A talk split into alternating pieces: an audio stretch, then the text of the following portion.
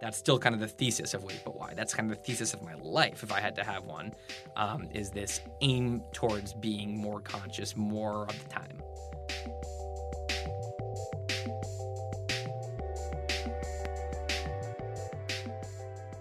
Welcome to Writers Who Don't Write. It's all about the diaphragm. It's all about the diaphragm. Any minute now, Jeff is going to jump in and tell you why we're here. You look like a fucking seagull right now. Yeah, you know what? You got to do it sometimes. You're the voice. We did a two part episode with Tim Urban of Wait But Why. This is the second one. If you have not yet heard the first one, please go to our SoundCloud page or www.wwdwpodcast.com and take a listen. In this episode, Tim's going to get into a lot of the content that he has created for Wait But Why. In the previous episode, Tim talked to us about why he created the website. Uh, let's get into it.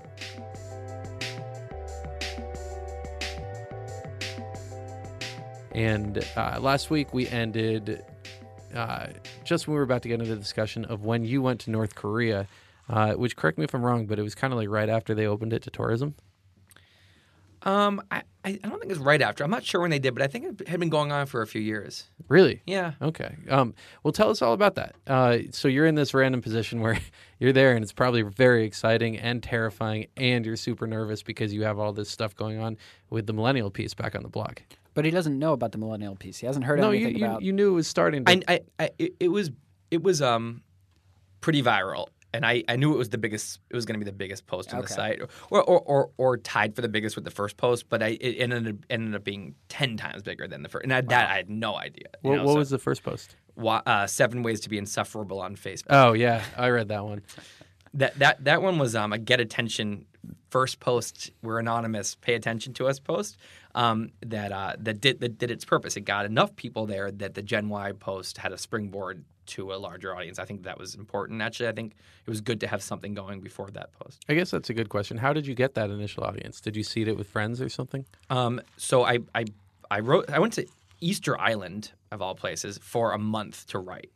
Uh, a few months before I started Wait But Why, because I just said I want to go and, and write. Um, so I went there and I wrote like four or five posts, including the Facebook post. And I came out of that saying, okay, the Facebook one's the winner here as the what should be the first post because that's uh, it's definitely something that can go viral and um, it uses stick drawings and it kind of it sums up a lot of you know the kind of deeper th- deeper kind of look into normal things that I want to be doing here. So um, that went on first, and um, I yeah I, I like invited Facebook friends, but now Facebook makes it very hard to even invite your friends. So 32 people, I remember no, not even it were like 18 people of my friends actually ended up liking it. So the the, the Why Facebook page had like 20 people.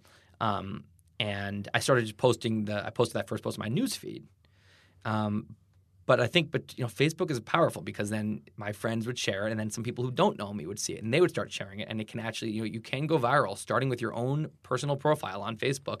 You, that if you do something good there, it, it your your you know your post, personal profile might seem like a little you know a little island in the middle of nowhere, but it's actually right next to this huge metropolis. And if you do something good there, the metropolis notices it suddenly can explode over there on the metropolis. It's just, it's an it's a special place, Facebook. Um, so it didn't I wouldn't say exploded like Gen Y, but it did damn well. I mean, my old blog, I would get fifteen hundred uniques a month.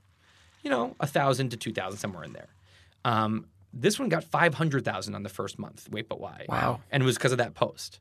Um, and then the Gen Y post was again, you know, way way more than that. Uh, again, this was you know, was that first post we thought was going to be the most viral post on the site ever. We didn't you know even think something would would ever. So we were shocked a couple times at the beginning. so how are we getting to North Korea from this viral Facebook post? Yeah.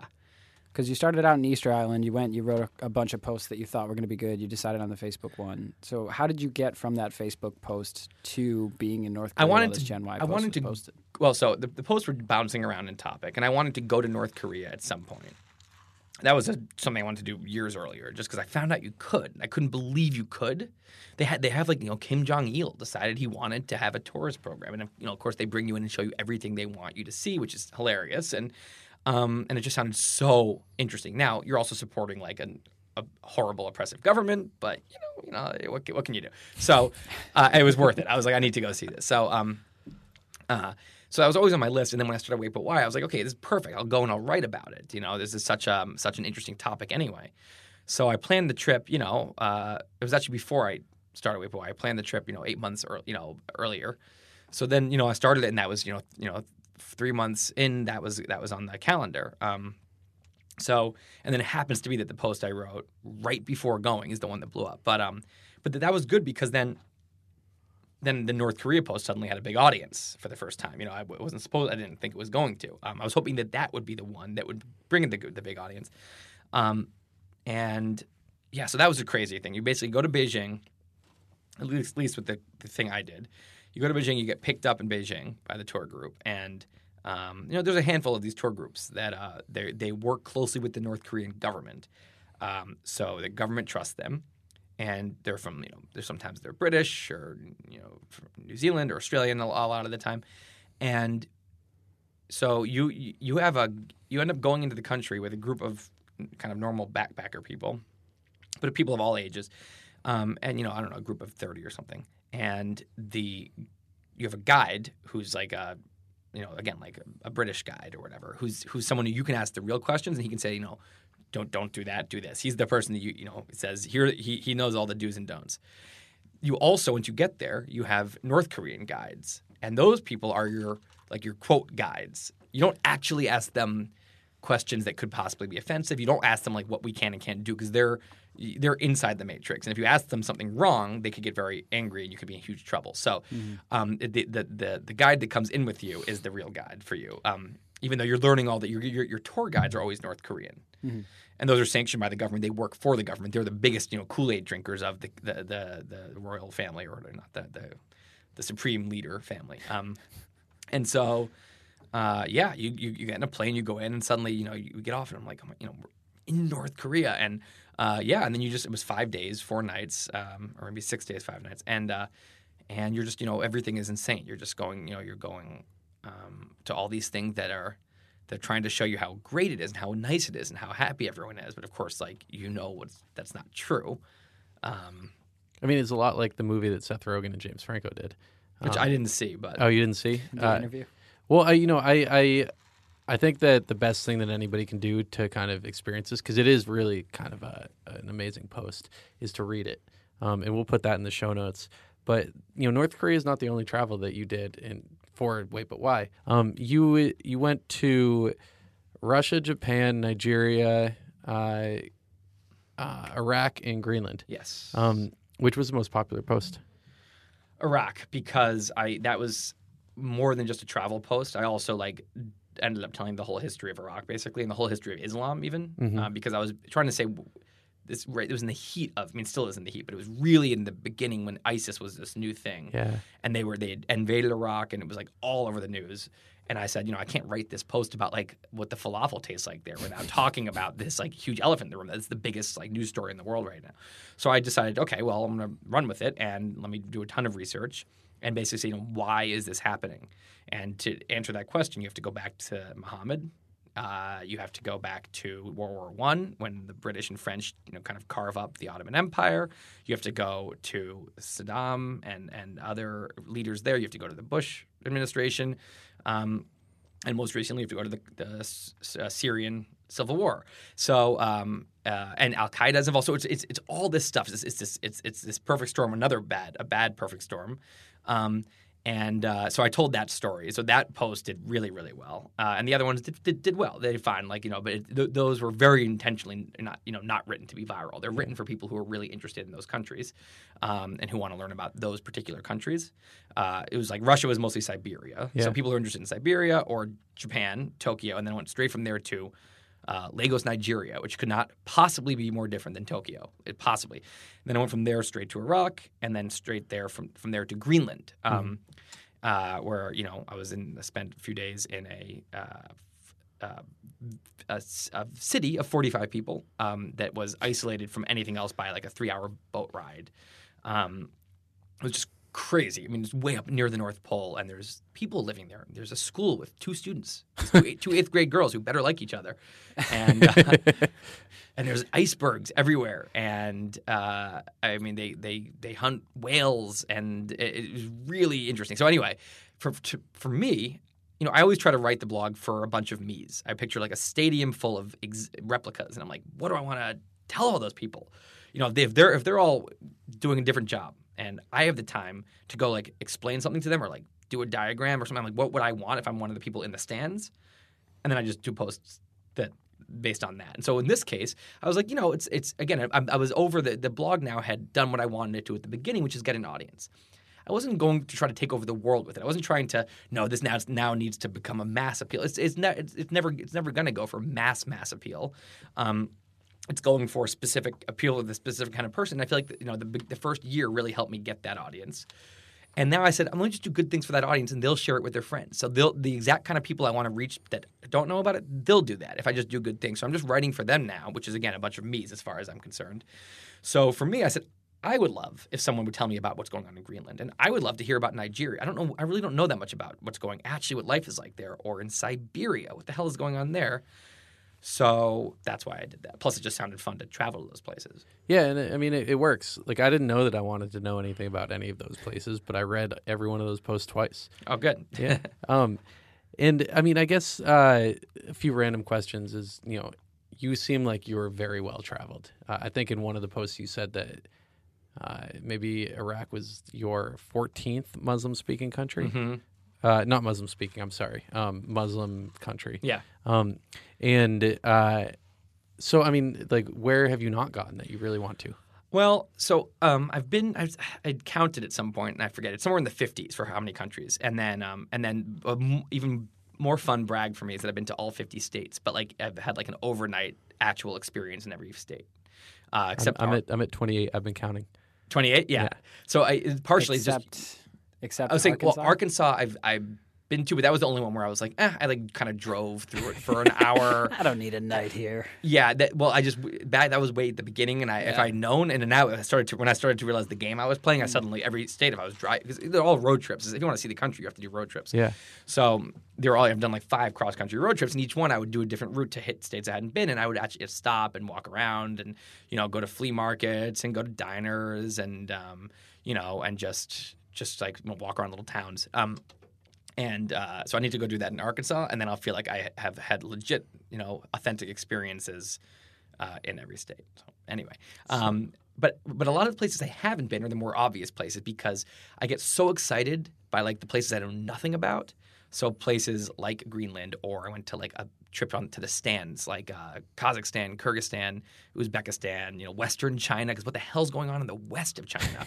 um, you know, and so I do a lot of that, that. That was the basis for a lot of the trips. But then there's places like India that I'm dying to go to that is a much more, you know, typical travel destination that I'd never been to. Um, so. Um, You you should do that because uh, you know your religion posts really kind of resemble a lot of uh, the culture that I think goes on in India. Yeah, I, for many, many reasons. But India is, I'm being a perfectionist about it, where I want to go for like a month at least. When, you- when the real thing is, it's stupid to treat India like one country. It's like because because imperialism divided Africa into 50 countries, I think of it as 50 places to visit. But they didn't happen to do that in India, so I think of it as one place to visit. That's stupid. If India, if, if someone could have easily divided India into like Bangladesh could have just been part of India, and we would now think of it as a, a region of India. But because it's its own thing, oh, I want to visit Bangladesh and India. Mm-hmm. So if someone just drew a bunch of lines around India, I would think, oh, there's 20 new countries I have to visit. I want to go to this one, and then I wouldn't be daunted. I would just go to that one for. I just you know I would go to that one for two weeks, and it would be this great thing. So I need to. It's this weird psychology with countries, but yeah. So, uh, what did you learn? Like, I mean, that's a loaded question because I'm sure you learned a lot of things. But this particular trip where you went to these five different countries, Yeah. um, I know that you you you asked you know a dozen people in every country. Um, what was it? What they want in life? Yeah, so uh, I, I, I was doing I was doing a few th- like themes throughout. One of them was um, I was looking for things that were in common to all five countries. So I, you know, when I when I went from uh, from Siberia to Japan, I said, okay, every time I saw something that was in both, I would write it down. And then uh, as I went to the next country, anytime I saw one of those things, uh, if if I didn't see one of those, it got crossed off because it had to be in all the countries. So by the end, the things that were in every country were um, graffiti is everywhere in the world. I mean, every country, and it looks the same. I don't know what this graffiti culture is, but it's just There's a HBO show Rome, and there's just like dicks graffitied all over everything. Yeah. and uh, you know the whole point is that you know even in the Roman era they had that. So yeah. Yeah. It- the it's just- universal language. I mean, it's all over the place, and I, I don't get it anywhere. I'm like, what, what are you doing when you're doing this exactly? Is it is it is it art? Because it's like weird, like zany art with like it's like bizarre like font. Anyway, Everything looks like Comic Sans. Yeah, w- Yeah. w- w- it, it looks like zany Comic Sans. Like it's just kind of like Bubble Comic Sans. yeah, it's very it's very I don't it's, it's something I don't understand. I could do some post on it sometime and learn all about it. But um, another one was uh, soccer. Uh, everywhere, uh, the, the place you're probably least likely to see it on this side of the road is the U.S. Although everyone young plays soccer, so um, it's just everywhere. Um, and you know, just you know, some field with a bunch of people running around uh, with kind of you know goals they made out of something, and um, and then uh, Eminem. I saw Eminem CDs or music playing or you know his face on a poster in every one of the five countries. Are you serious? Oh yeah, Really? yes, he's a famous man. Wow. He is not the one I would have guessed. Well, I, I mean, he is brilliant though. His music it touches my soul. I Um, think he's fantastic. I just would not have I didn't that realize you, you would find him everywhere. Yeah, it's always you, you know you, you realize how famous someone is when you're in a really different place and everything's foreign and then you see their face you're like whoa you are huge. Is it translated into other languages? that I I don't not I didn't hear it. I, I heard it just his normal songs or a CD lying on the ground somewhere. I'm like huh there you are again. Um, It's so interesting, especially with especially with rap music, yeah, because you know how do they like take away all the nuances that are in there? He yeah, I, did, I didn't I knew he was huge, but I didn't realize he was so much bigger than you know all the other music stars. Now maybe there's some I just didn't happen to see everywhere, but you know he, he that was a very obvious thing. So okay, so you, we're now at a point where you've been doing this blog for about a year. You've traveled all over and you've written about that. And uh, speaking of, do you what, what's your home life like? Um, you know, since you're traveling so much, Yeah, does that affect it? yeah. I mean, um, Girlfriends, wives. Yeah, so I, I uh, have a girlfriend who uh, I've had since uh, 2011. Um, so she was there two years before Wait Why started. Um, and heard all of my inner angst about wanting to do something creative. So she knows the whole thing was a huge part of like inspiring me to get it started. And like, you know, I also just like run everything off her. So I'm the name of the site, for example. Like she basically picked the name. I mean, I picked all these names and I had all these choices, and she was just like, no, no, no. Yeah, that one's okay. I like that one. And so I just like, you know, it's, it's it can be a mind fuck if you're so in it. So hearing another opinion, someone who you respect, very useful. So um, she's been a big part of it. She, uh, you know, ha- have, she's very busy herself right now, so that helps. But yeah, it's it's it's hard uh, traveling a ton when you know you have a, you're in a relationship. But um, but you know, she's been a great sport because she knows the whole story. She gets that this is you know what I wanted before, and now it's happening, and Yeah. I'm happy about that. So she never pressures me to to, to slow down or anything like that. Um, but you know, I think she hopes that I can get to a point at some point where I can have like, you know, I can write on a normal schedule and have like balance. Because I mean, I hope that for myself. Um, when I, if I have children, I'm certainly not going to want to be uh, writing between you know, you know, uh, start writing something at 2 p.m. and finish at 3 a.m. Uh, and like, oh, dad's in his office again all night. Like, I'm not going to do that. Yeah. So.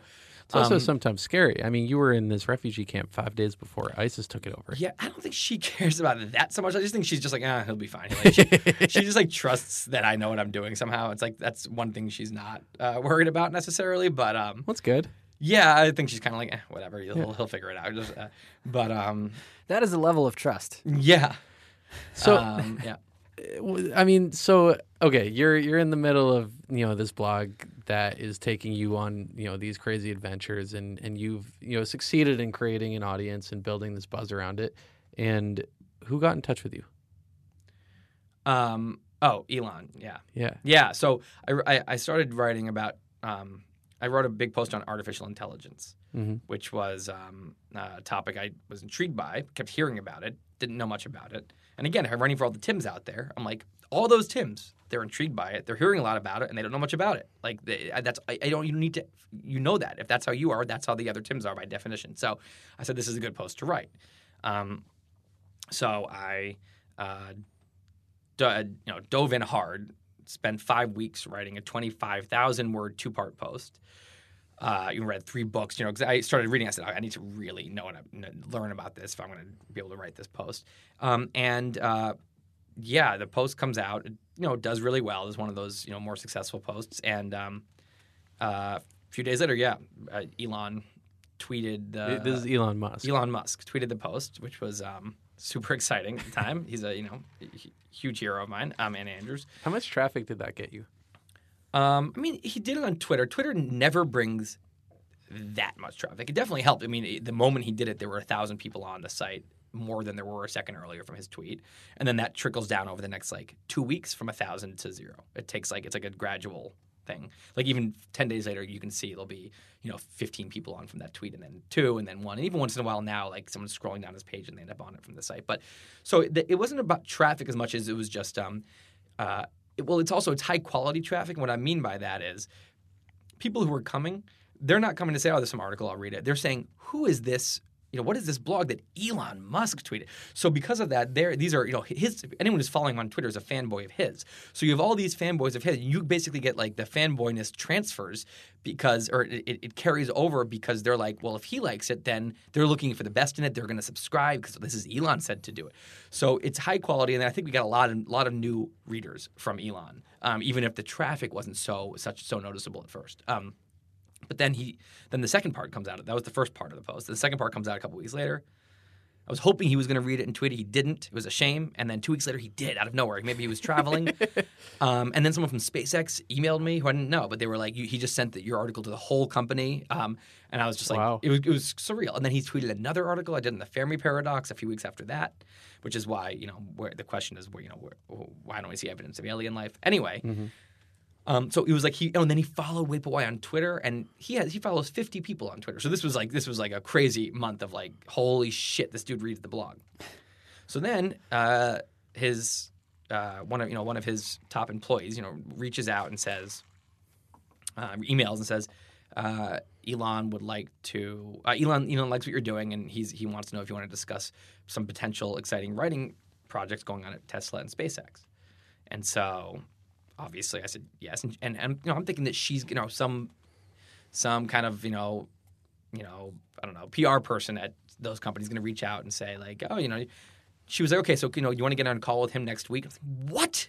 Um, but yeah so then I'm going to call with him next week and um, like you know, uh, the phone rings I pick up and Elon on the phone on the phone. So that was weird. It's all super weird and super exciting. Um so I talked to him for like an hour. Again he had so much time because he really I when I'm learning what I know now is that you know, those are the two of the most incredible companies in the world. He's the most amazing CEO of both of them somehow. They're doing such amazing, ambitious things. They're so impressive, everything they're doing, but the world doesn't quite get it mostly.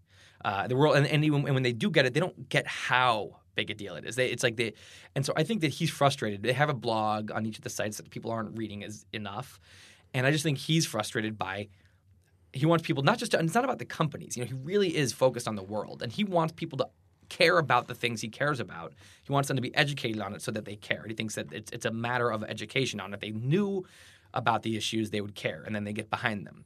So he, he wanted me to write about the industries he was involved in more than saying write and tell people how great Tesla is. He was saying, you know, tell people why electric cars are important instead of talking about SpaceX. Tell people why you know multiplanetary life is important. But but he, but he wasn't telling me to do anything. He basically called and said, you know, I thought maybe, you know, he said, I really liked your AI post and some of the other things, and I like the way you get kind of deep, but it's accurate and it's kind of fun to read. And I think that would be kind of interesting about some of my industries. And so uh, he was like, you know, he, he thought I would do it maybe on their sites, but I really wanted to write it on Wait, but why? So I could really do whatever I wanted. And he was, and he was just right away. He was like, "Yeah, okay, that's fine. Yeah, that, that sounds good." And then he was kind of letting me. He didn't really have. He wasn't like, "Here's the plan." He was just. And then I said, he was like, you know, and if you want to come interview me, you know, that that's possible. I was like, yeah, definitely. And I said, you know, it'd be great if I could come out and see the two. You know, suddenly I'm like, I'm just trying to get stuff out of them. I'm not like he seems to be willing to kind of do stuff. So let me just see what I can. And, and Get- to be to be clear, he's not like paying or No, I got. I didn't get a cent, not Okay. once. I got flown out by by SpaceX. That was the one thing that you know. When I went to to interview him, they they paid for the ticket. That's the only Did you thing. did you get to drive a Tesla? uh, I got to test drive a Tesla. Nice. Some people are like, "Oh, did, you know, do you, do you, did, you, did they give you a thing?" I'm like, "They didn't give me a, Yeah. anything," which is fine, by the way. I think I could have asked for that, but I just I think it was better um, to not be paid for many many reasons. Oh, for sure. For Absolutely. credibility, for the fact that then they then I'm working for them. Then they can say, "Don't do this, do this." We want you put. I don't. They they didn't have anything on me. They they you know we had a nice mutual respect and a mutual trust, and and and basically the, what the arrangement ended up being is. I'm going to come out there and meet with sit down, sit down with him for a couple hours. I'm going to sit around with a bunch of the engineers in both factories, and they're going to and some of them are not press approved. You know, they, they don't have all the messaging exactly right, and they're going to tell me whatever the hell is on top of their minds with the implicit agreement. Didn't even sign anything; they just trusted me. The agreement that be, you know that I would run the posts by at least someone there before they got published, not because they wanted me to say nicer things. It was really because I could be saying something that was not yet available to their competitors, to the world. It was information they were going to release later, or that it was proprietary or something. Did, did So- they change anything? very very little each post had like um the, the not the each post had a very very small list of you know it was things like you know the internet thing they're working on at SpaceX to have satellite internet you know satellite internet that they're you know they're SpaceX is going to become like the biggest satellite company now on top of everything mm-hmm. else Oh my god. and I, and I learned like the the bandwidth that they're going to be able to support. And, Really? the- and they put that in. They, they were like, don't say the exact bandwidth. That's not. We don't want people. to know. Okay, so like, it was tiny things like that. Or I said like maybe, you know, I, I said some of his thoughts, a few of his thoughts about other companies that. Most of that stay- stayed in, but some of them they were like that particular one didn't come off. I think the way, but it was like really. I, mean, it was it was almost no different. Ninety nine percent of the posts. Did you I- record these conversations? uh, yeah. I recorded the conversations with Elon so that I could quote him exactly. Uh, Yeah. The other people I quoted, I, I did a few of them. Um, and then again, every quote that ended up in there of Elon's or anyone else's got run by them. And not one quote from any one of those things got taken out. So they were very hands off. They kind of said, yeah, this is fine in every case. And um, uh, it was ended up being really good working relationship. It was great. Are you still in touch with any of them? Yeah, I'm I'm like pretty in touch with them actually, more than I ever thought I would be. Like I because because um, the posts ended up being six months of my life. Four Yeah. four posts totaling ninety five thousand words. And they were amazing. Didn't thank you, but I didn't expect them to be so extensive. But that involved me being on the phone with him like you know seven or eight nine different times for you know an hour each, and then later they they got in contact after the posts were done about uh, he was doing um, a talk at the you know the Paris talks. Uh, Mm-hmm. And so I, you know, they, they were like, "Do you want to work with work with us on on that slide deck?" So I worked with them on that. And um, Did they pay you for that? no, no. Wow. It- it- it- I, again, I could have asked for that. They, they kind of, you know, floated out there as an, and I kind of say, I, I, I'd rather have this be something where it's like um, I can help out and. Um, maybe one day when I have a podcast, he'll come on the podcast. You know, there's there's plenty of things I can get that are, but honestly, just on in not just saying, it, but you know, the chance to just work with someone like that. And Oh, he's- I mean, the- I would- and the access that I was Yeah. able to have to him and the other people, that is way more valuable to me than uh, some extra money in the But bank No, account. for sure. Right. I, I've uh, I, I have a couple of degrees of separation from him, you know, five times over, um, with like various books I've worked on in the past and stuff. And and my dream is just to like have a meal with the guy. And you know, someday I'm hoping I can make it happen. But uh, did you read the Ashley Vance biography? Yes, I actually got an advance copy because as I was writing his the original post, the first of the four posts, it was about to come out, Uh-huh. uh, like in a, a few weeks. Yeah. And so I asked Ashley, and he and he said, um, "Yeah, that's fine. Just uh, you know, he had a few guidelines, and um, and in return, I like made sure it was. You Did, know, did you really- like the book? Yeah, I thought it was great. I thought it was. I thought it was um, uh, the best like bio about him that's out there. Because Oh, I, sure. I wasn't really writing a bio. Um, I was writing a mini thing, but I think if someone wants to really get to know Elon the guy, uh, not like not like analyzing him, but the, the his the story of his past and, and what happened and, and what he went through in life. That that the, the bio is the thing to read. Yeah, no, I loved it. But Yeah. um, but he had a different approach. Um, you know, he kind of, at least in the beginning, he kind of hounded Elon until Elon let him write it. Well, because this was a project that served the author more than Elon. Elon doesn't didn't really want it to be done. Yeah. He thought, look, if I, it's better than someone you know, people saying stuff out of context, at least I'll have a chance to say my side of the story and all these things. But he didn't. He he even you know he mentioned to me at one point. He's like, I don't want to. I don't want to have like a. He just didn't. He didn't want me to write about him. He the bio. It's not he. You know, maybe maybe in 50 years people can write the bios. He wants people to write about electric cars and climate change and going multiplanetary and reducing the, sp- the cost of space travel. That's his passion, and, and then all people want to talk about is him, and uh, you know the legend around him. And, and I, I think, of course, I'm sure it's you know earlier in his career he was excited about all the fame. Yeah, I mean, he's I think- Iron Man. yeah, but I think now the last thing he wants is people to be focusing on Elon and Iron Man. He does. He's just so.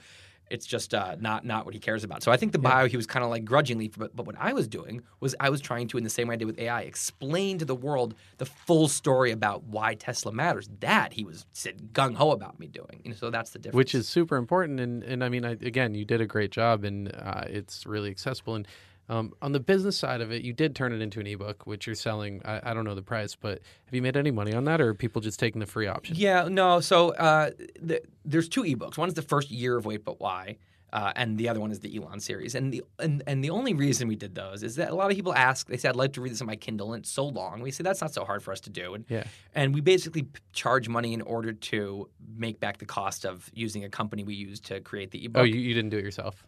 No, no, no, no, no. It's like a huge menial task to format the entire ebook, and it's not our expertise. And it's, um, but um, but so uh, we don't promote it. I mean, and when we do promote it, even in the beginning when we announce, we don't promote it as But Why has a book Yeah. because But Why is gonna have a book, and we want people to think it's the first book because it will be the first real book. This is the Elon series in ebook format. You know, that's how we present it. So Well, it, it's so funny because uh, I mean, I I'm a I love Marc Andreessen, and he has this thing that he, uh, this tweet storm he went on a couple years ago that like I just constantly keep going back to, and I should probably stop because it's been a while. But Mm-hmm. um, he had like these eight different like uh, basically. Um, different w- revenue streams that publishers can make money on and he was saying that you know in addition to writing and chart and like getting advertising and doing subscriptions you know people can do events and they can you know create other content on different platforms and sell it that way. And um you know and and I, I I'm just kind of curious because you know inadvertently or not you guys are doing a lot of those things and I think it's really smart. Um so you know and we can get into a little bit of that soon but it's so funny because you know it seems like with your you know as soon as you launched the wait but why blog you know you have kind of pushed back at least a little bit on some of the procrastination things that you were talking about. Um, earlier on in the last episode. Uh, but you also uh, maybe partially because of that you, you actually you gave a ted talk recently and there was an associated piece on procrastination. Um, and i think the piece came first and then it was the ted talk. But can you talk to, to us about how um, you know writing that piece and kind of acknowledging that that was an issue you were having might have changed your habits a little bit? Yeah, so um, this was uh, also pretty early, and this was like four months into the blog, um, or maybe five, uh, that I decided to write about procrastination, um, which was, uh, for me, a very obvious topic because I understood it so well because I live in it. So, you know, I always want to write about things that either I feel like I really deeply understand, or something that I can read enough about that I can, you know, write uh, in a way that is, you know, that's going to seem really, really in depth. Uh, what I don't want to do is write about like the. Ex- I would never want to write about uh, the ex- like like parenting because I'm not in that. So even if I can, you know, read a bunch of books and get it, I don't, you know, if you don't, if you're not inside the psychology of it, you're not going to blow people's minds with like insight. You're not going to be able to do that. Like you know, people who really are in it, they're going to say, yeah, okay, that's some good points, but like it's not. It's when you're in it and then you can say it, and someone says, yes, that is exactly what it's like. So for me, procrastination was an obvious one because that's one of my major problems. So I really, I've not just you know, not just have I lived it, but I've like worked on trying how to fix it, how to you know. So that's when you when you've been when struggling with it is when you really really know what it feels like, um, and so that was a perfect topic for me to do. Um, and yeah, it was a little therapeutic. And of course, it was you know it was uh, a lot of irony as I procrastinated while during those posts, you know, while trying to do those posts. Um, but um, but yeah, so I, I wrote those. Uh, it, it was supposed to be one post, and then I had a lot more to say. And that was back when I was scared to do a post over like three thousand words. Um, now I. I mean, I just let that go at some point. So, um, but uh, you know, I think today I just would have made it one big post. But I'm not, you know, I think actually the way it was is the the first post was about the problem, which I think was interesting for everyone because either you're in it, and you're like yes, or you, you're not in it, you're like oh okay, interesting. That's what my like idiot boyfriend or like my son or my you know you know the, my friend is going through or that's why they're the way they are. Um, and but then the second post was really for procrastinators, which is you know about okay, so how how can we beat this? And I tried to walk through at least what I think the solution is, not claiming that I have conquered it. I'm saying this is where I think the solution lies, and this is what I'm trying to do. It was that. It was not me being an expert saying, you know, come gather around children and let me tell you about how to beat this. It was me saying, you know, okay, guys, like let's all try to figure this out, and here's here's what I think. That's what that was it. So, it was, yeah, it was um it, that that post um I is one of the ones I feel best about because I'm just like you know that one um I was I, I think I uh, was able to capture what a lot of people go through. And again, because of my own experience, um, and and I know that it resonated because I've gotten. Uh, there's been you know 80 posts or so on Wait But Why, and this one accounts for almost half of the total emails I've gotten from people that are about the procrastination post. so how did that blog post result in in the ted talk Um, so uh, the the TED Talk happened way later after you know Elon. Happened. It was really while I was in the middle of doing the series on Elon. Uh, Chris Anderson, who's the head of TED, you know, he's um, he, his foundation bought it, and he uh, is the curator, and he has been since like 2001, I think. Is this the Wired Chris Anderson? No, two different two different Chris Andersons.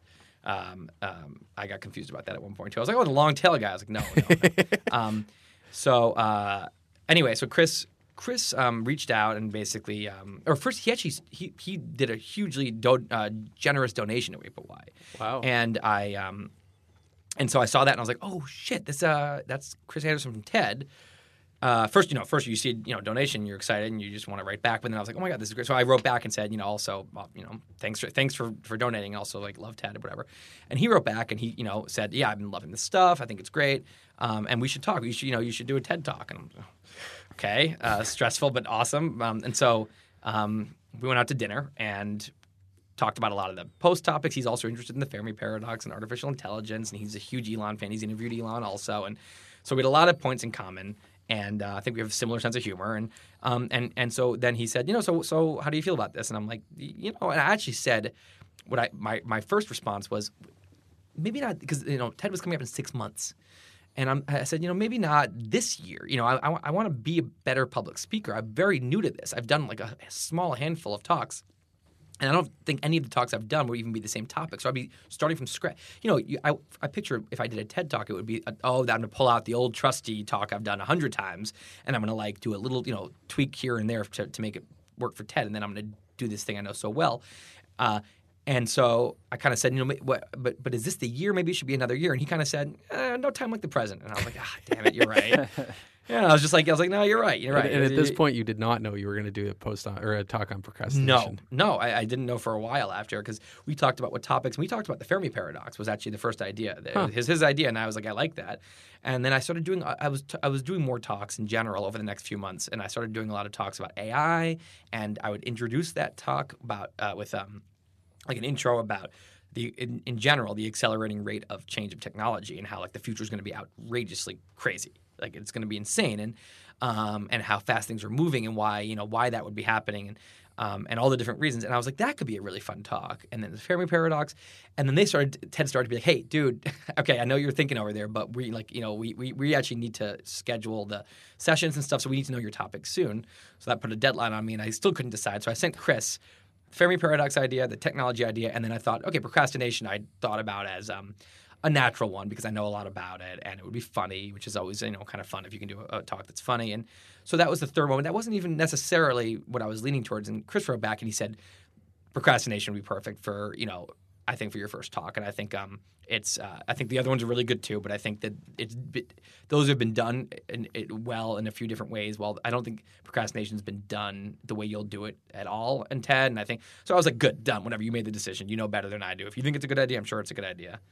And so that that became the topic for for that reason, which and it felt like a little bit of a step backward because I was so immersed now in this other stuff.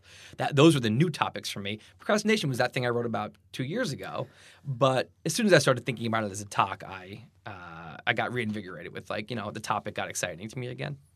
I, I actually watched it, I think four times now. Oh, good. Twice last night. Uh, it's it's at just shot. By the time this airs, it's probably going to cross uh, four million views.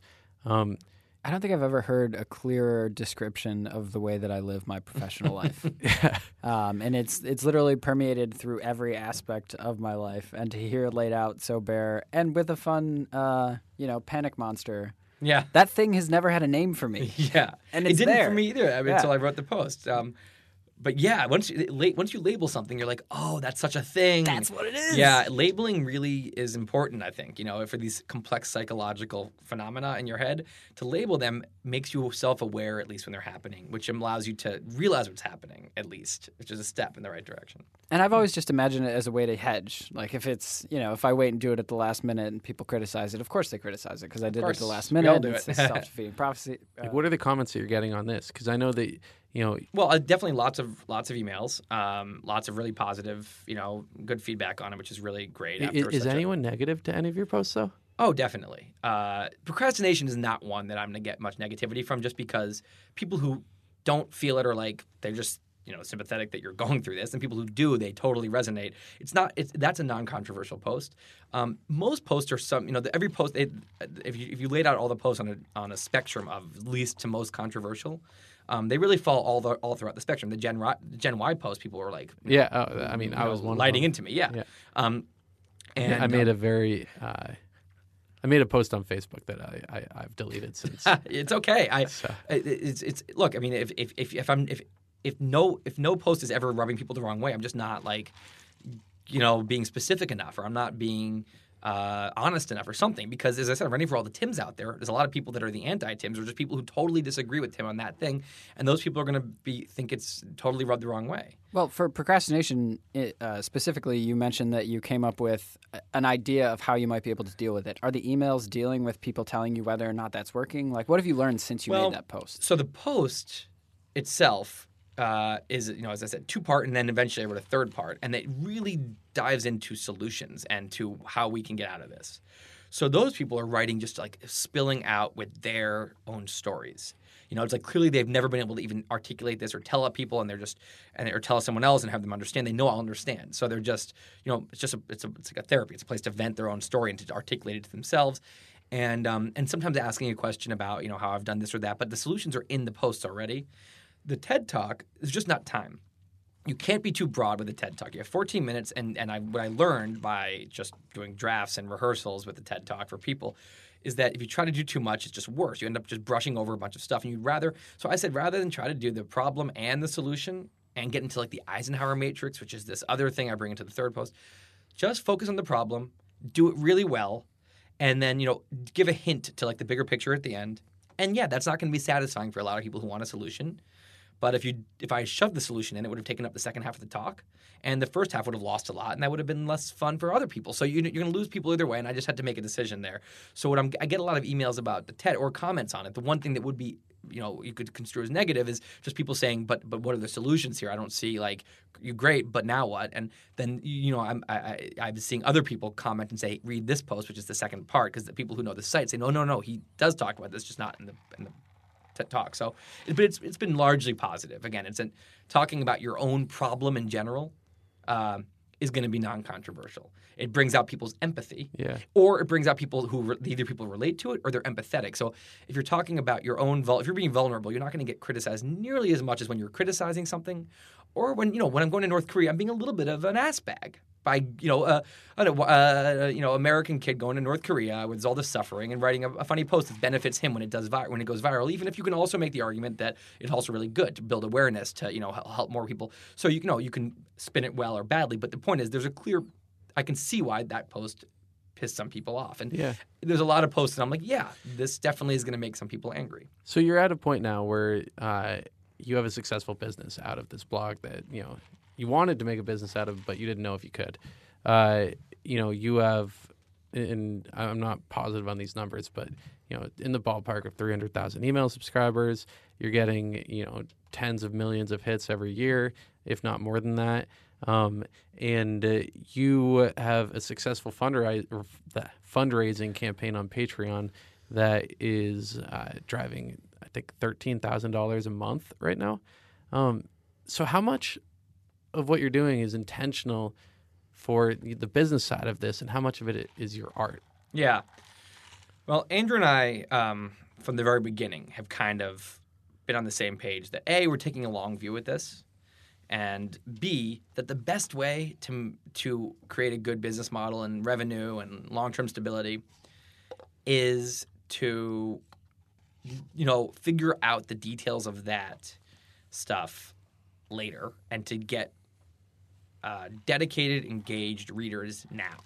Dedicated, engaged readers can turn into revenue and turn into sustainable business in so many different ways if you're creative about it at all. Uh, especially, again, not just traffic. Because if you just have traffic and they don't care about the site, which is lots of sites, then you need to just kind of pillage your readers' lives with ads in their face, or else like you're not going to really or sell sell stuff to them that they just want but then you're not going to get generosity from them or anything. But um, uh, in this case, you know, engage readers who care about the site. Who so uh, so basically, the answer is that almost nothing uh, of what we're doing has to do with intentionally trying to bring in revenue. It's all trying to do the highest quality, best stuff possible to just delight uh, the current readers. That is now. It used to be the beginning. It was the the big mission was get it, get people to notice this. Then once that happened, the mission since then has been you know st- I wanted to stay fun for me and stay interesting and stay creative, but uh, the the the goal um, is just to always to delight the current readership. Um, and uh, And, and why are you successful with that when so many other people have failed? Because there's a lot of people that would have that same message. Well, I think that uh, there's a few things. One, I think, um, you know, I think it's from the podcast Startup actually, um, which is you, you know, uh, Gimlet. Chris Sacca. Yeah, and you mentioned Chris Sacca. Um, he, um, you know, I, I, I, I think it was him. I don't remember exactly, you know, what part of the Bible, but they said, you know, what's your unfair advantage? Which is a great way to think about business. You know, what's your unfair advantage? It can be one of many, many things. So one unfair advantage that we had starting Wait But Why is this was a new blog where the writer could spend 60 hours a week writing blog posts. That's, I mean, how many people can leave a job and then spend, say, usually you're doing it on the side, you're doing it full time, but you have a family, um, or you just don't want to work that hard on it. But I was really gung ho to work on it, and I had all this time, and I could be supported by the, the other business at least for a little while. Um, and so that's an unfair advantage. You know, I, and, and even if another company, a BuzzFeed, could support that. They could start paying writers to work, but that's not a great business model for their particular thing. That's not a you know that's not a great bang for their buck. To have they rather they they would much rather have a little bit more volume or a lot more volume, but not um. Uh, so for, for for us, we said let's not try to beat the BuzzFeeds. uh, Let's not try to out BuzzFeed them because that's not going to work. Um, let's do something that they're not even trying to do, and let's do it better than they even could because of you know what their business model is, which is try to just out quality everybody, which is something that we can do with no money and with no uh, no no other person, you know, no other people, and that you know, and and I had blogged for six years in my twenties, so I know how to blog. So we kind of that that was one of the things I think. I think if you know, I think if a, as someone who's a has a has a is a good writer in one way or another, they have some kind of unique thing that some that people want, and they put sixty hours a week into it. I think they end up with readers. Um, you know, so I, I, I, don't know. I just think um, I don't think there's that many variables here, and I don't think there was that much. I just think it's kind of um, it's just that most people, you know, don't really, really do that. So it's a matter of you know resources mixed with talent. Yeah, or someone is, you know, I had six years to find my voice Yeah. and to become and to become kind of a unique voice. I think um, some people, if they- if they're on ground zero, their voice is alternating more. They haven't quite found it, yet, so they're not quite clicking with readers yet. So I think sometimes it's it's a, it's it's it's tough because you want to both put out excellent stuff, but you also want to get your reps. So you don't want to be too much of a perfectionist because the one thing I wasn't a perfectionist about was the thing I thought was a hobby, which is why I, I wrote 300 blog posts. I, I you know you know whatever your, your 10,000 hours. I did those 10,000 hours, and so. Um, so yeah, I would say that uh, that it's it's a combo of you know if someone who has found their voice and they know how to write a good blog post at least for a certain even if it's for one percent of people, and then they put all of their time and effort into it, and they just and I think it happened earlier than we expected. But I think if I'd done it for a year, it was we thought it was gonna. Yeah, it was an, Is- an inevitable thing. Is there anything that you've thought about writing about that you just haven't been able to tackle because you don't have the time or it's just too difficult of a topic? Oh my god! Well, as far as I mean, I have a list of hundreds of topics I'm dying to write about, and there's like ten that I'm just like can't I can't like I'm up at night like tossing and turning. 'cause I'm so anxious to write about it. Um, What's top of your list? um, I have a post that I want to. Well, I want to write about abortion, um, not in like a political way, but like a what's really going on here. Like let's let's just like look at actually like how a baby is made, and let's like try to do some thought experience to to figure out like let's all put our political like pitchforks down, just chill everyone, and let's just actually think about it. Is when is this person a kid or a little a baby? You know, I think it's fascinating. I don't think we should all be so scared and like tense to talk about it. I'm not going to come at it with an agenda. I'm not going to even uh, express an opinion. I'm just going to present you know good arguments on both sides and let people like. So that's one I think is just super fun, but uh, daunting. I want to like read a ton about it first. Um, really want to write about relativity, you know, quantum mechanics. I want to write about Bitcoin. I want to write. I have a, a post about kind of relationships that I think is a, cre- a kind of creative angle on relationships that I've been thinking about, uh, involving like 27 different. Um, like there, I, don't, I, I- won't get into it, but it's tw 27 different profiles for how two people can be uh, in, a, in a relationship or friendship, and talk about each one. So I just have a, you know, uh, you know, the last one was cryonics in the list, and I finally got that out there.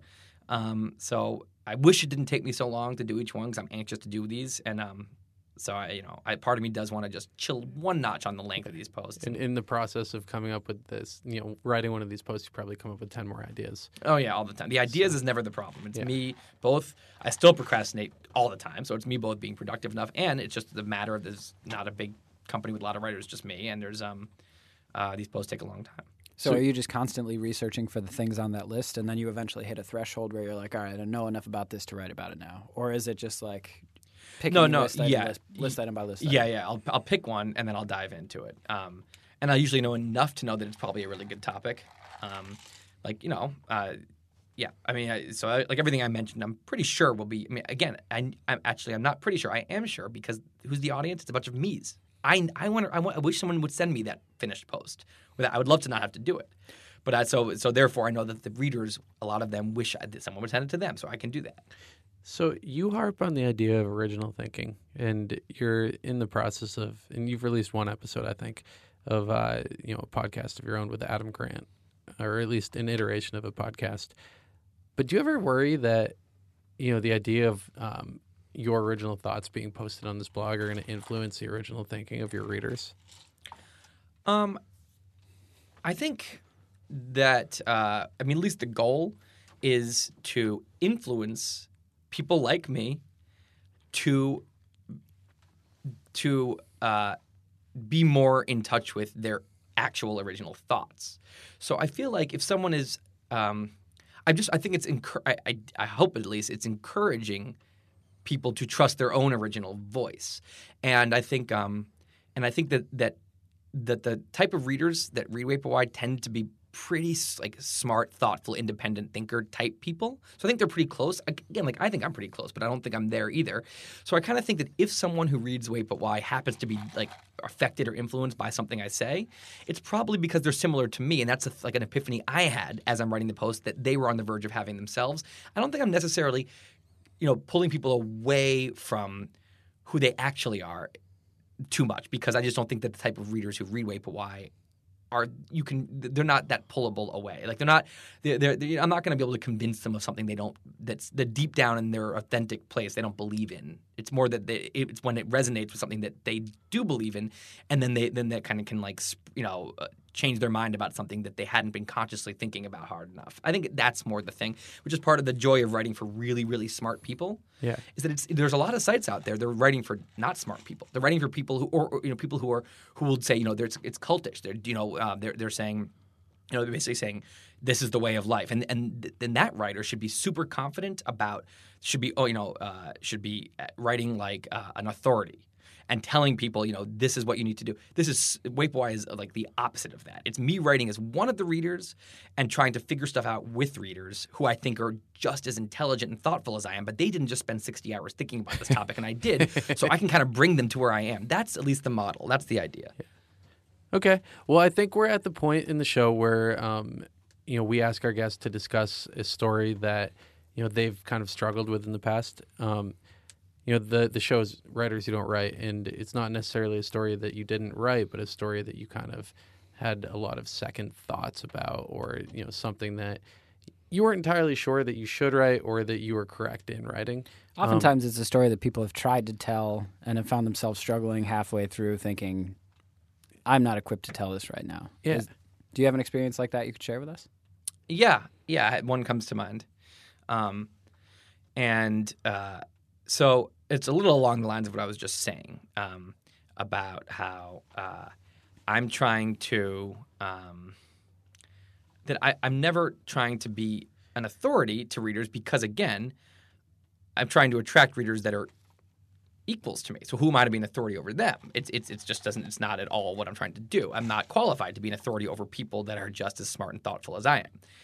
Um, so the so the post the kind of post that I would be really that I have been very reluctant to do is uh, it's it's either a post you know usually I try to write either a post that's um that is something I struggle with. So then I'm like, yeah, I'm an authority on what it feels like to be this because I've done that. So that feels fine, and I, and I'm talking to probably other people who are also equal authorities on what it feels like.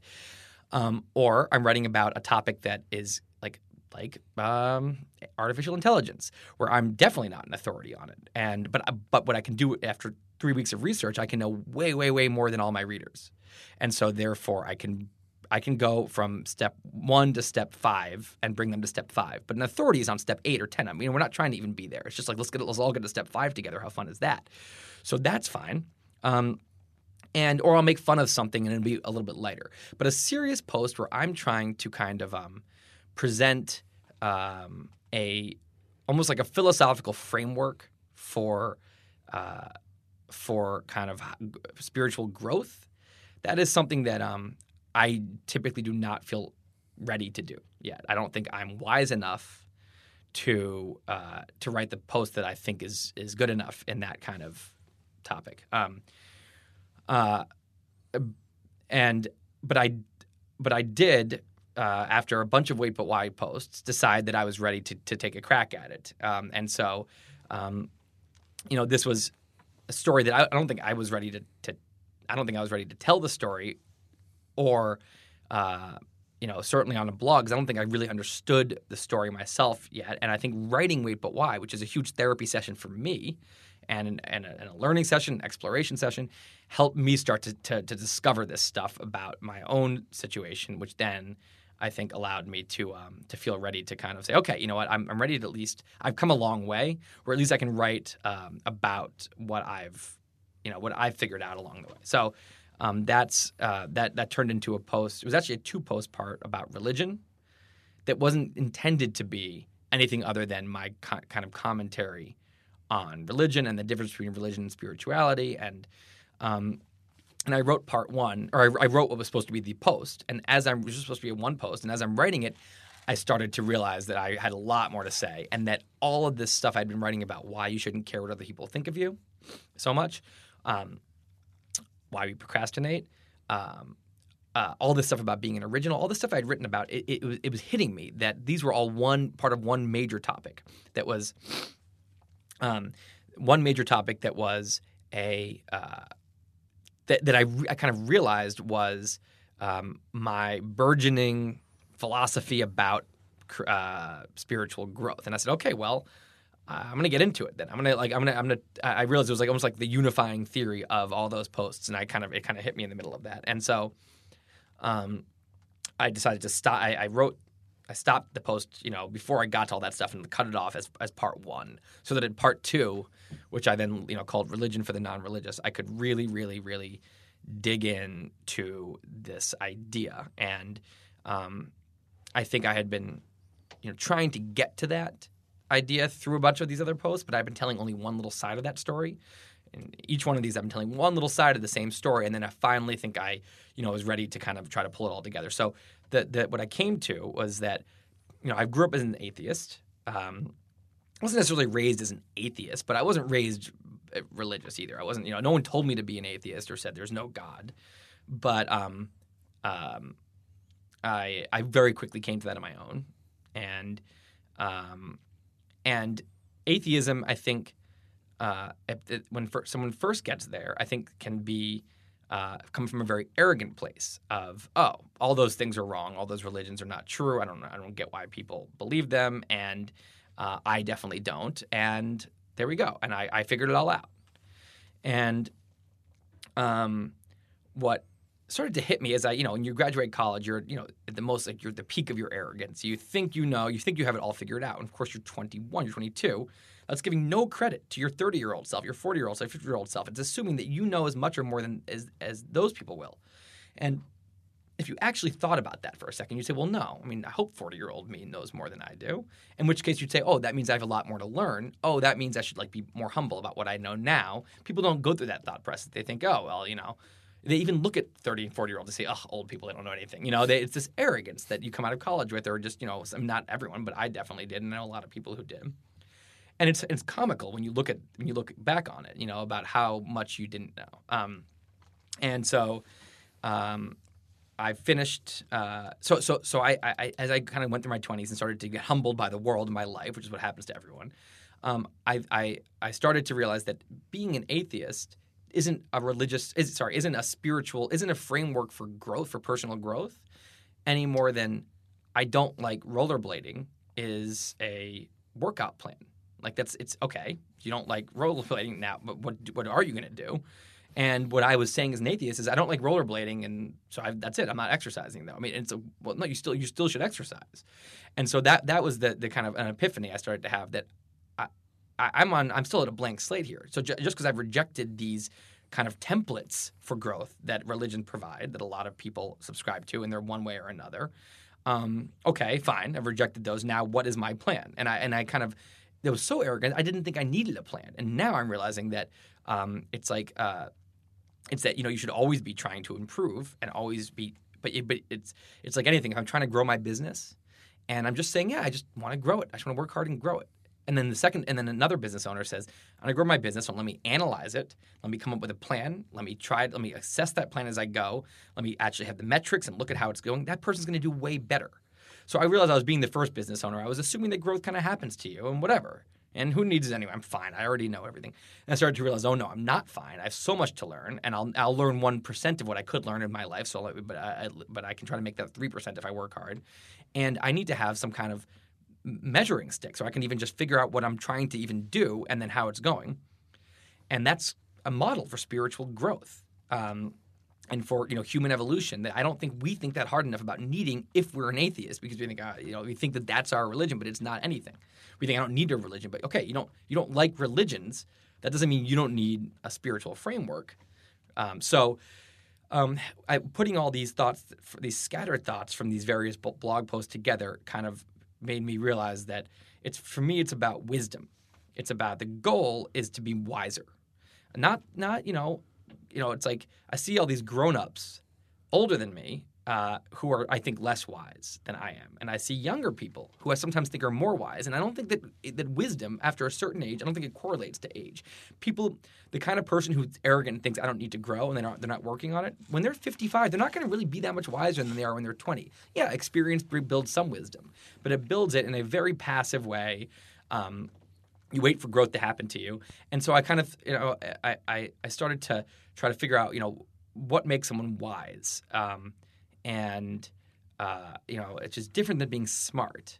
Um, you know, being being wise to me is someone who sees reality for what it is. They see the they see so they see things clearly, and so you know, an example is you know if I see someone in a in a having know, they're they're being really petty or they're I use the example of like you're at a cashier and the cashier is kind of rude and I see someone being or I'm being um, and you're rude back and you're getting like an altercation with them. That's not a very wise thing to do because uh, it doesn't make sense. If you took a big step back, um, it doesn't accomplish anything. But also, you're getting mad. You're letting it get to you. What are you letting get to you? You're letting get to you the fact that this cashier is being a dick to you. Now, well, why is that happening? Uh, did, did, they hate you? They don't even know who you are. You're a stranger. They're being a dick to a stranger that ha- you happen to be in the stranger's spot in that moment. Um, has nothing to do with you. Um, and and even if they are a dick, you know, it still has nothing to do with you. But there's a good chance that that their mom is sick and they're in a horrible mood. There's a good chance that they that that they that they're you know having you know uh, that that they hate their job and they really, really have a lot of regrets, or they had a bad childhood and they never had an opportunity to do. You know, you have no idea when you start thinking about it for a second. You take a step back and you start to see the reality in three dimensions, not just all the things that could be, but all the you have no idea. The point is, you don't even know. You don't. There's so much information that is leading to that that person acting that way. You don't know any of it. And so to to make all these assumptions, this person's being mean to me. How dare they? It's just like that. That is to me uh, someone who is at that moment not they're not they're not a wise person, but in that moment they are acting extremely not wise. And it's an example. And I think that um that that that someone who's looking at the reality, they would the last thing they're going to do is they, they, they should see sympathy. Either that person is in a bad life situation, that's sad for anyone. They're, everyone's just trying to be happy, or they're a, they're a nasty person. Okay, then that's um you know or so or they're a nasty person, and then just a. Um, and then it's kind of like you're not going to see a nasty person on the subway and walk over and be like, "Hey, I, I you know, I, you know, fuck you." What? You're not going to. So the fact that it's happening to you is just is not real. So anyway, I think life is full of things like that. Uh, and this, of course, that's a small example. but it goes for the way you raise your kids. It goes for the way you treat your friends. Someone who's out with a friend and they're talking about themselves the whole time, they're not asking any questions. They're not being very wise. Because if they thought about it for a second, um, they'd realize that they'd, they'd realize what they were doing. They'd realize how it seemed to the other person. They would realize what kind of friendship that is that they have now. It's this, and they, they would they would want to change if they were being wiser. So I think you know wisdom, which is you know it comes from seeing the full story and and uh, is is my goal to be more wise. You're never going to be totally wise. It's impossible. We're animals. We're biological animals full of chemicals that make us petty and jealous and and insecure and and you know short-sighted and scared and all that. So we're always going to have uh, a, a, level of, of of you know childishness about us. But so that that was the idea, and it's not perfect, and I'm sure it'll evolve. But but for me, it's still even that was not me saying I know the answers. It was me saying I think I know the goal, and I think I know a good measuring stick to work with here. Um, and that was something that I don't think I n- had put together in my head before Wait But Why, and I don't think I would have I would have felt comfortable even publishing that early. But I think writing those other posts and having good feedback from them, and realizing that okay, these are resonating with people, and these people you know aren't rolling their eyes if I'm talking about this kind of stuff, has en- encouraged me. Like re- incredibly supportive readers in general in the comments and in emails is a large part of what encouraged me to kind of say it's okay i can do this stuff. I can think about this kind of stuff and they're gonna be fine with that. They're they're okay with me you know doing this stuff. They're not gonna roll their eyes. And so I think that, that, that it's a combo of me having to go through all this self therapy and self analysis throughout these posts and human psychology analysis, and this incredibly warm, supportive readership that has kind of pushed me to keep going in this direction, uh, allowed me to kind of tell that story. And to me, still, that's still kind of the thesis of Wait But Why. That's kind of the thesis of my life, if I had to have one, um, is this aim towards being more conscious more of the time. Um, so yeah, I think that that would kind of sum up the the ongoing story that I've been struggling. I'm still struggling to tell because I'm, I'm five years. It'll be in a different place than it is now. But at least I'm trying to tell the story now, which I don't think I used to. Tim, thank you so much for joining us. This was a blast. Where can we find you online? Uh, waitbutwhy.com is uh, where I live, and I think that people who are into it, you know, subscribing by Facebook and Twitter is great uh, if that's their thing. But I would say the best way, the way that we try, the thing we try to convince people to do is to sign up for the email list because it's just a way we know. You know, Facebook changes their rules and their algorithms, mm-hmm. and Twitter you miss it, and email us some way. You know, we, we know we can reach you, and we know that um, uh, you know, even if it disappear for a while uh, and Facebook's you know, starts penalizing our page, you know, we can still reach you on email. So we always encourage people to do that.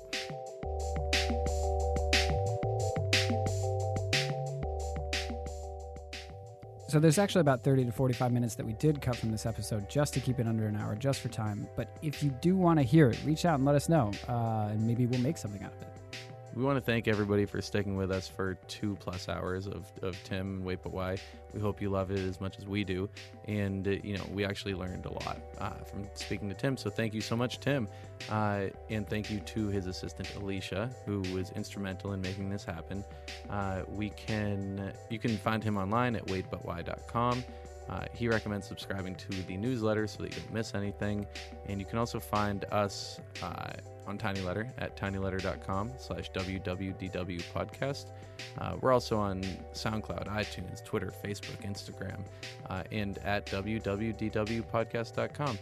Uh, a lot of you may have discovered this episode um, from Tim or Wait But Why's Twitter feed. And if you liked what you heard, make sure to subscribe. Uh, we'd love to hear from you. And thank you to Ryan Dan of Holland Patent Public Library for providing music at the top and the bottom of the episode. You can find him online at hollandpatentpubliclibrary.com, and we'll see you all next week.